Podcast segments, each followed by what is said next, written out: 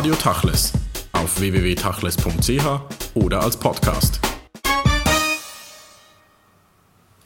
Michael Killer, Sie sind Geschäftsführer der Gesellschaft gegen Rassismus und Antisemitismus GRA. Vor einem Jahr war in der Schweiz eine heftige Debatte rund um die Minarett-Initiative. Zu vieler Leute Überraschung wurde die dann angenommen. Die GRA hat sich äh, gegen die Initiative ausgesprochen. Wie schätzen Sie jetzt ein Jahr nach der Initiative und nach der Debatte die Situation in Bezug auf den Umgang mit Muslimen in der Schweiz ein? Die Minarett-Initiative war ein gewisses Ventil, äh, wo die Schweizer Bevölkerung Ängste oder Unbehagen darüber ablassen konnte. Also man kann dem sogar etwas Gutes abgewinnen. Nach der Minarett-Initiative hat sich die Haltung zu den Muslimen vielleicht leicht entspannt, weil da ein gewisser Dampf abgelassen wurde. Muslime haben aber immer noch irgendwo durch das Image eines Feindbildes und äh, bei, zwischen dem Verhältnis Muslime und Mehrheitsgesellschaft bleibt noch einiges zu tun. Sie sagen es, es bleibt noch einiges zu tun. Vielleicht können Sie uns erklären, was wäre denn sinnvoll, äh, dass man tun würde und wo sind Sie die Hauptproblembereiche? Die GERA wünscht sich allgemein, dass die Muslime von sich aus aktiver werden. Während der Minarett-Initiative waren die Muslime mehr äh, sind an der Seite gestanden, haben gesagt, das ist eine Sache der Schweizer, äh, der Stimmberechtigten. Wir würden uns ein stärkeres Engagement der Muslime wünschen. Gleichzeitig ist es problematisch, bereits zu sagen, von den Muslimen zu reden, weil die Muslime halt auch ganz unterschiedliche Strömungen haben, Bewegungen haben. Ähm, es gibt vom Namen her den Islamischen Zentralrat und natürlich von der Bedeutung her ist er überhaupt nicht repräsentativ für alle Muslime in der Schweiz. So etwas gibt es in dieser Form nicht. Vielleicht vergleichbar mit dem SIG. Und darum muss man auch realistisch sein in den Erwartungen. Die GERA würde sich von der Schweizer Mehrheitsbevölkerung wünschen, dass man über die Muslime, über die man so viel redet, sich einfach schlichtweg mehr informiert, dass gewisse Feindbilder abgebaut werden, dass gewisses Unwissen auch abgebaut wird und dass realisiert wird, dass die meisten Muslime in der Schweiz vollkommen integriert sind, hier leben, arbeiten, ihre Steuern zahlen und auch zum Gedeihen und Wohlergehen unseres Landes beitragen. Sie sprechen von Bildung, von Aufklärung. Wer ist für diese äh, zuständig? Sind das die Schulen, die Universitäten? Sind es die Medien oder wer genau ist da gefragt? Je früher es anfängt, desto besser. Äh, dass die Schulen hier involviert werden, ist absolut wünschenswert. Dann haben die Medien natürlich eine wichtige Rolle. Die Leute informieren sich via Medien und dass hier mehr über Muslime erzählt wird oder dass man die Muslime näher kennenlernen kann, ist sicher wünschenswert. Es stellen sich ja ähnliche Fragen bei den Muslimen, die Sie jetzt erwähnt haben, auch auf der jüdischen Seite, also die Darstellung der Juden in der Öffentlichkeit in Medien oder die Debatte und Unwissenheit über Juden in der Gesellschaft. Sehen Sie da Analogien oder wo sind die Unterschiede? Es gibt da, mir fallen zunächst primär Unterschiede ein. Es gab diese Studie vor ein paar Jahren des VÖG, die unter anderem äh, die Schlussfolgerung hatte, dass es eine große Zurückhaltung der Schweizer Medien gibt, jüdische Themen überhaupt anzusprechen, einzugehen darauf, immer auch mit einer gewissen Angst, meiner also Meinung nach unbegründet, äh, als antisemitisch abgestempelt werden zu können. Dabei es gibt einen derartigen Pluralismus in der jüdischen Gemeinde, derart innerjüdische Kritik. Warum darf man nicht auch von außen her gewisse Thematiken kritisch angehen. Also das heißt, der Angst, die Angst der Medien, gewisse Themen aufzugreifen und dann mit dem Antisemitismusvorwurf sozusagen konfrontiert zu werden. Genau. Das ist etwas, das in der Medienlandschaft leider existiert. Dann, äh, es ist eine unterschiedliche, also Juden und Muslime werden anders wahrgenommen. Juden werden nicht als Bedrohung wahrgenommen. Das ist auch etwas, was man während der Minarett-Initiative gehört hat. Man ist vielleicht nicht mit der gewissen Erscheinungsbildern der Juden einverstanden und anderen ähm, Äußerlichkeiten, aber äh, man hörte die, die Aussage, Juden sprengen sich immer nicht in die Luft. Jetzt mal abgesehen davon hat sich noch nie ein Muslim in der Schweiz in die Luft gesprengt, aber das ist die Angst, die herrscht. Aber genau diese Thematik, die Sie ansprechen, die Kompetenz im Umgang mit Minderheiten, ist eben eine, die Sie selbst auch bei den Medien als problematisch wahrscheinlich äh, betrachten. Das heißt, es gibt Mankos und Defizite auf Redaktionen in der Schweiz im Umgang mit jüdischen oder eben auch muslimischen oder Themen generell von Minderheiten? Gut, auf den größeren Redaktionen muss man sagen, finden sich durchaus sehr, sehr bewanderte Redaktoren und Redaktorinnen, Experten eigentlich für die Thematik. Es ist mehr eine gewisse Zurückhaltung oftmals, diese Themen anzugehen. Man hat Angst, sich in ein Fettnäpfchen zu setzen. Warum überhaupt? Zugleich haben Sie von der GRA letztes Jahr oder in diesem Jahr eigentlich ein Glossar eingerichtet, ein Glossar auf dem Internet, wo Begriffe erklärt werden, Begriffe, die im Journalismus oft mit anderer, äh, mit anderer Terminologie verwendet werden und doch einen historischen Hintergrund haben, der problematisch ist. Vielleicht können Sie da ein paar Beispiele nennen und auch sagen, weshalb Sie das äh, initiiert haben. Ja, der Auslöser für das Gera-Glossar war eine Schlagzeile einer großen, renommierten Schweizer Zeitung. Das war im Zusammenhang mit dem Flugstreit mit Deutschland. Diese Schlagzeile lautete Sonderbehandlung für die Deutschen. Jetzt wer ein bisschen geschichtlich bewandert ist, äh, merkt die Problematik und durchaus auch die ungewollte Ironie dieser Schlagzeile. Sonderbehandlung im Dritten Reich war ein Tarnbegriff für Mord. Die ganzen Opfer in der Gaskammer, die wurden einer Sonderbehandlung zugeführt. Jetzt gerade diesen Titel noch mit Deutschen zu verwenden, da war keine böse Absicht da, das wird niemandem unterstellt.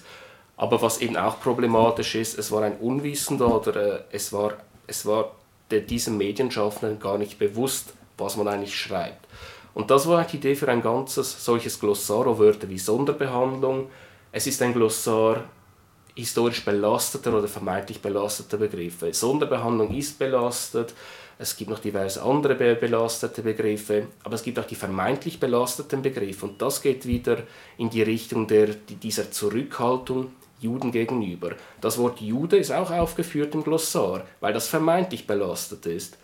Das ist in deutschsprachigen Medien allgemein, eigentlich fast primär in Deutschland merkt man, es gibt eine Zurückhaltung, das Wort Jude zu verwenden. Man spricht kodiert oder vermeintlich diskret jemanden an als, ah, sie sind doch jüdischer Abstammung. Was heißt jüdischer Abstammung? Warum kann man nicht sagen, sie sind Jude oder sie sind jüdisch? Das ist ein interessantes Themenfeld. Auf der anderen Seite müsste man oder könnte man ja fragen, soll man nicht die Sprache in die Zukunft entlassen, dass eben Begriffe wie die uns, äh, gerade uns jüdisch sensibilisierten Menschen auffallen, wie Endlösung oder Sonderbehandlung, dass die eigentlich äh, in die Zukunft entlassend werden und entkontextuiert werden.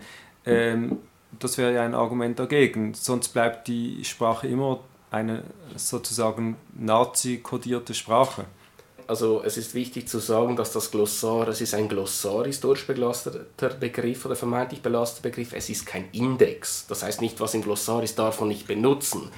Der Anspruch ist folgender, wenn man es benutzt, soll man wissen, was der Hintergrund ist, damit solche ungewollten Ironien wie Sonderbehandlung für die Deutschen äh, nicht entstehen das Glossar ist durchaus ein Nachschlagewerk, wo sich Medienschaffende informieren können. Moment, da, da hat es doch etwas mit dem, mit dem auf sich. Jedem das Seine zum Beispiel. Ist das jetzt okay oder nicht? Das war die Aufschrift bei Buchenwald, analog zu Arbeit macht frei.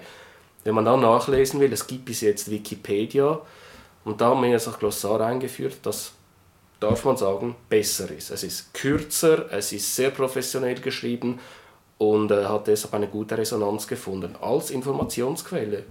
Sie sprechen von Ironie. Eine Ironie ist auch, dass die junge SVP in der Schweiz die GERA, also ihre Gesellschaft, eingeklagt hat. Äh, können Sie dazu etwas sagen?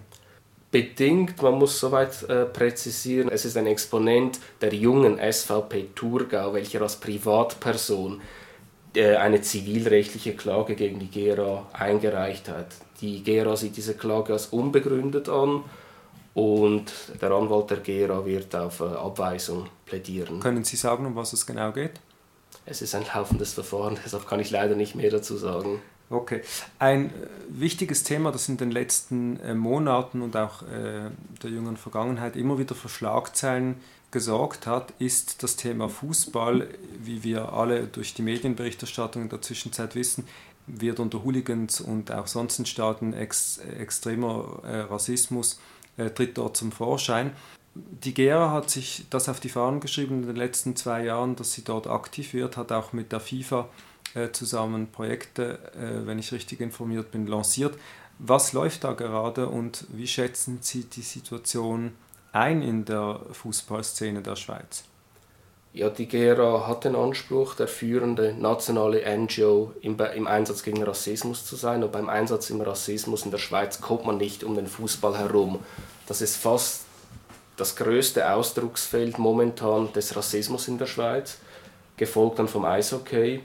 Jetzt gibt es schon seit Jahren ein europäisches Netzwerk gegen Rassismus, das nennt sich FARE, das steht für Football Against Racism in Europe. Das gibt es in diversen europäischen Ländern, hat es bis etwa vor einem Jahr in der Schweiz nicht gegeben. Und da war die GERA zusammen mit anderen NG Schweizer NGOs hat gesagt, ähm, diesen Zustand müssen wir ändern. Es wurde ein Schweizer Ableger von FARE gegründet, das FARE-Netzwerk Schweiz, das sich gegen Rassismus im Schweizer Fußball und in einem späteren Schritt soll, sich auch, soll das ausgeweitet werden, Schweizer Sport allgemein, also gefolgt von Eishockey, einsetzt. Äh, Fahrennetzwerk Schweiz ist eine Organisation, die existiert. Es ist einerseits eine Beobachtung da der Schweizer Sportszene. Man geht an Fußballmatches, man ist gekennzeichnet. Also es ist nicht irgendwie, dass man da äh, jemanden äh, in flagranti erwischen will, sondern man ist angeschrieben als eine derartige, ähm, dass man diese Funktion hat. Wir wollen sehen vor Ort, wie die Lage ist mit dem Thema Rassismus und es wurde eine Art Hotline eingerichtet. Also wer einen rassistischen Vorfall einem Stadion oder einem anderen sportlichen Anlass beobachtet, kann den melden, und zwar schweizweit.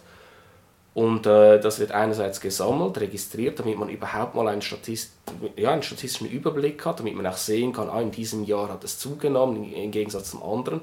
Und konkrete Maßnahmen einleiten kann. Das Gespräch mit dem Club suchen, das Gespräch mit dem Trainer suchen, das Gespräch mit, mit Fangruppierungen suchen. Äh, letzte Woche hat ja Ihre Partner oder, oder auch eine andere, also Ihre Partnerorganisation oder eine andere NGO, die LICRA, dieses Projekt auch äh, vorgestellt und über die Hotline sozusagen informiert. Können Sie uns denn sagen, wie virulent Rassismus und eben konkret auch Antisemitismus in diesen Hooligan-Szenen sich breit gemacht hat in den letzten Jahren und in den Stadien? Es ist zum Glück nicht in einem Stadium, wo ich von einer Virulenz sprechen würde. Es existiert, es ist da, es gibt es zu viel. Manchmal gibt es eher krasse Ausdrücke davon. Es, es, gab diesen Fall eines, eines Spiels vor zwei Jahren, das war in einer Unterliga gegen eine jüdische Mannschaft, wo es sehr unschöne antisemitische Manifestationen auf dem Spielfeld hatte im Allgemeinen kann man sagen, Rassismus existiert, Antisemitismus existiert, auch Homophobie ist sehr existent in Schweizer Stadien. Der Rassismus allgemein ist eigentlich dominanter als, würde ich mal sagen, der, der Antisemitismus im Spezifischen. Vor allem schwarze Spieler merken das. Also es, das gibt es eigentlich schweizweit immer wieder, dass ein schwarzer Spieler mit Affengeräuschen nachgeahmt wird im Stadion. Und halt auch die Homophobie ist verbreitet in diesem vermeintlich sehr das darf man sagen, männlichen Sport. Wir haben über den Fußball und über die Fußballstadien gesprochen. Nun sind ja die Fußballstadien irgendwo auch ähm, ein Spiegel einer Gesellschaft. Wie steht es denn in der gesamten Gesellschaft aus Ihrer Sicht in Bezug auf Rassismus und Antisemitismus? Ist es so, dass wir heute äh, vieles dazugelernt haben durch das Antirassismusgesetz bedingt auch mehr Aufklärung betrieben worden ist? Oder ist es einfach so, dass es permanent diese 10, 20 Prozent Rassisten, Antisemiten in der Bevölkerung gibt und da kann man eigentlich nur eine Art Sisyphus-Arbeit betreiben? Es gibt sicher einen gewissen Prozentsatz von, sagen wir mal, eingefleischten oder unveränderlichen Rassisten oder Antisemiten, wo wir auch gar nicht den Anspruch erheben, diese ändern zu wollen. Diese werden sich nicht mehr ändern. Es geht darum, dass diese bei, bei, bei, bei in der Minderheit bleiben, eine kleine Gruppe bleiben. Viel wichtiger ist, dass vor allem Junge gar nicht erst in dieses Fahrwasser kommen, dass die Mehrheit der Gesellschaft nicht auf die, dieses Fahrwasser kommt. Rassismus in der Schweiz existiert, sicher jegliche Existenz von Rassismus ist zu viel. Man kann aber sagen, dass es im europäischen Vergleich und allgemein im internationalen Vergleich die Lage ist in der Schweiz nicht dramatisch. Und ähm, tendenziell, es ist schwierig zu sagen, aber ich würde mal sagen, tendenziell abnimmt. Also seit der Einführung de, des Rassismus der Antirassismus-Strafnorm kann man eine Abnahme äh, feststellen. Gilt dies auch für Antisemitismus? Der Antisemitismus, da bemerkt man halt immer wieder, dass dieser latent da ist und es hat gewisse Auslöser. Der letzte große Auslöser war die Gaza-Invasion äh, Ende 2008, Januar 2009. Das hat sofort zu einem sprunghaften Anstieg von, von, von, von, von, von spürbaren, von registrierbaren Antisemitismus geführt, hat sich danach aber wieder beruhigt. Wobei es, es er ist da. Das heißt eigentlich, äh, der latente Antisemitismus heißt eigentlich nichts anderes. Also er ist eigentlich unsichtbar in der Gesellschaft äh, verankert und vorhanden bis zu einem gewissen Grad und es benötigt dann diese Auslöser, Sie haben genannt den Gaza-Krieg oder vielleicht die Wirtschaftskrise ähm, und dann kommt dieser zum Vorschein. Ja, das ist so. Und wenn man sich überlegt, welche Mechanismen dahinter stecken, ähm, dass eben dieser subkultane Antisemitismus, der sich dann auch immer wieder manifestiert in Verschwörungstheorien und auch äh, Vorwürfen, wie, ähnlich wie bei den Protokollen der Weißen von Zion. Was ist der Mechanismus dahinter, dass das überhaupt noch in einer aufgeklärten Gesellschaft heute im Jahre 2010 vorhanden sein kann? Wir haben vorher vom Fußball gesprochen und im Fußball fällt auf, es ist ein Tummelfeld oder es ist zu einem gewissen Grad auch ein Sandkasten, wo man sich am Wochenende austoben kann. Das heißt, von Montag bis Freitag ist man zum Teil im Anzug, im Büro, ist pünktlich, arbeitet ordentlich, benimmt sich und dann am Wochenende ist eine Tendenz da zu Party, Rausch, zum Teil auch gewisse Sachen auszuleben, die man unter der Woche nicht ausleben kann. Und irgendwo durch geht auch das, das, dieses Thema, das Sie angesprochen in diese Richtung. Ich habe bei meiner Arbeit bei der GERA festgestellt, die Leute lieben Verschwörungstheorien. Es hat eine sagenhafte Faszination, es hat eine sagenhafte Popularität. Äh, das kann mit jüdischen Themen verbunden sein, das kann mit 9-11 verbunden sein, das kann mit diversen anderen Themen verbunden sein. Und was jetzt halt neu ist, seit es das Internet gibt, kann man diese Theorien wunderbar verbreiten und wer äh, Anklang gefunden hat, kann sich dort informieren und vertiefen und es scheint ein gewisses menschliches Bedürfnis zu sein. Jetzt kann man da mit Informationen entgegenwirken, ich denke mal bis zu einem gewissen Grad. Mhm. Also die, die Fremdenangst, wenn man das so ausdrücken will, ist bei den Menschen vorhanden und wird nicht einfach alleine durch Aufklärung und Bildung überwunden. Um es wirklich zu überwinden, muss man durch einen Prozess gehen. Da, mhm. da müsste man die Leute in einen Workshop schicken, vielleicht mit Ausländern oder andersartigen, sage ich mal, konfrontieren. Und solange man diesen Prozess nicht durchläuft, passiert nicht viel, dann hört man höchstens, aha, ja, das darf ich jetzt nicht sagen oder aha, ja, stimmt, ähm, ohne Ausländer wäre die Schweizer Wirtschaft nicht funktionsfähig. Ja, aber äh, solange das nicht internalisiert wird, kommt es nicht zu einer tiefgreifenden Veränderung. Ein Thema ist natürlich die Begegnung, dass der andere, der Fremde, dass man sich begegnet und auch kennenlernt und vielleicht auch Vorurteile dann abgebaut werden kann. Da geht es darum, bei der Jugend anzusetzen. Die Gera hat jetzt neu ein Projekt mit der Pro Juventute. Vielleicht können Sie uns darüber erzählen. Wie vorher gesagt, geht die Gera davon aus, dass es einen gewissen Kreis von Leuten gibt, die rassistisch angehaucht sind aber die sich nicht ändern werden. Jetzt der Gera ist die Jugend wichtig, die Jugend zu erreichen und dass die Jugend nicht auf eine rassistische Schiene kommt. Jetzt, äh, das war eines meiner großen Ziele bei der Arbeit bei der Gera. Als Folge davon äh, ist man sehr in Social Communities vorgestoßen. Die Gera ist in Facebook präsent, ist auch auf äh, Twitter präsent, man hat eine Kampagne gemeinsam mit dem Rapper Stress gemacht, der sehr viele jugendliche Anhänger in der Schweiz hat, der die Jugend eben erreicht auf eine konstruktive Art und Weise. Und wir haben einen Blog geschaffen, wo sich Jugendliche zum Thema Rassismus austauschen können. Und jetzt ist ein Projekt effektiv mit der Proeventute am Entstehen. Das hat es bis jetzt nicht gegeben, dass die GERA mit der Proeventute zusammenarbeitet. Es soll nächstes Jahr lanciert werden. Ich will noch nicht ganz die Details sagen, aber allgemein gesagt soll ein Gadget lanciert werden, ein äußerliches physisches Erkennungszeichen. Ich bin dabei, ich bin gegen Rassismus, äh, ich bin für die Jugend. Dieses Gadget wird verkauft Wir haben da bereits eine große Schweizer Handelskette als Partner gewinnen können. Äh, wir haben verschiedene Schirmherren und Herrinnen gewinnen können für diese Kampagne. Und aus dem Erlös der Kampagne soll ein Jugendmusical finanziert werden, wo Jugendliche eingebunden werden bei der Entstehung, dass Jugendliche aufführen können und das sich an ein jugendliches Publikum richtet. Also eigentlich auch ein Projekt, das davon ausgeht, dass man, wenn man aufklären will, auch die Sprache der Jugend sprechen muss und die Kanäle der Jugend erreichen soll. Unbedingt.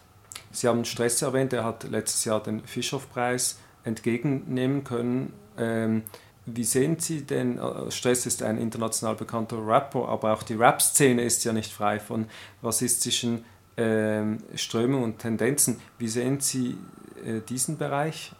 Die Musikszene ist natürlich, also das hat jetzt nichts mit, mit Stress zu tun, aber die Musikszene ist eine Szene, die es im Auge zu behalten gilt, wenn es um Rassismus geht, auch wenn es um Rechtsextremismus geht, weil das ist eine der, der primären Manifestationen der äh, rechtsextremen Szene.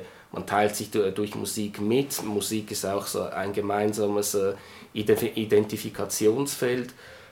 Es ist wichtig und wie gesagt, äh, Jugendliche hören Musik, Musik und Musiker erreichen die Jugend und was auch positiv sein kann, weshalb wir Stress dafür ausgezeichnet haben sozusagen einer der Rapper, der eben in diese Szene nach innen wirken soll. Ja, ja, und das auch macht und schon seit Jahren und konkret auch gegen Rassismus und für ein friedliches Zusammenleben sich einsetzt und bei den Jugendlichen damit ankommt. Sie arbeiten seit zwei Jahren für die GERA und haben nun angekündigt, dass Sie auf Ende November zurücktreten äh, wollen. Vielleicht hat das auch damit zu tun, dass die Arbeit im Bereich äh, Rassismusbekämpfung, Aufklärung und Antisemitismusbekämpfung einfach auch eine Sisyphus-Arbeit ist, äh, wo man immer wieder den Stein hochrollt, er fällt wieder runter, oder hat das ganz andere Gründe? Es hat primär ganz andere Gründe. Ich komme aus dem Journalismus, der Journalismus ist mein Hintergrund, das Schreiben ist mein Hintergrund. Jetzt der, der Grund, warum ich eine neue Stelle suchen musste, war die missliche Lage des vor allem Printjournalismus. Das hat sich im Moment nicht fundamental gewandelt. Ich habe jetzt aber die Gelegenheit erhalten, mich äh, kommerziellem Schreiben widmen zu können, als Texter arbeiten zu können. Das ist doch die, wieder die Arbeit mit Sprache, die mir eben sehr am Herzen liegt. Das habe ich gemerkt mit dem Glossar. Ein Projekt, das Projekt durfte ich ja betreuen. Ich habe diese ganzen Texte gegengelesen äh, und auch daran gearbeitet, war ein Austausch mit den Autoren und äh, habe einfach gemerkt, doch, da liegt mein Herzblut, Herzblut noch sehr stark. Die GERA muss jetzt einen neuen Geschäftsführer suchen. Was sucht die GERA denn genau? Die, der GERA sucht einen Geschäftsführer oder eine Geschäftsführerin, mit, die mit dem Thema Rassismus vertraut ist, am besten NGO-Erfahrung hat, am besten einen Hintergrund im Journalismus hat, vertraut ist mit Öffentlichkeitsarbeit, Kampagnenerfahrung hat, mit neuen Medien vertraut ist. Die GERA will auch Jugendliche erreichen, darum muss die GERA Zugang haben zu Social Community Medien, äh, Internetplattformen und weiteres. Diese Person muss fähig sein, Projekte zu leiten, einerseits Projekte zu äh, neue Projekte aufzugleisen, bestehende Projekte durchzuführen Sie muss sehr selbstständig sein, weil es ist eine selbstständige Arbeit. Man leitet die Gera, also die, die tagtägliche Arbeit. Das sind viele Erwartungen und wir werden sehen, ähm, wer sich dafür findet. Michael Killer, vielen Dank für das Gespräch.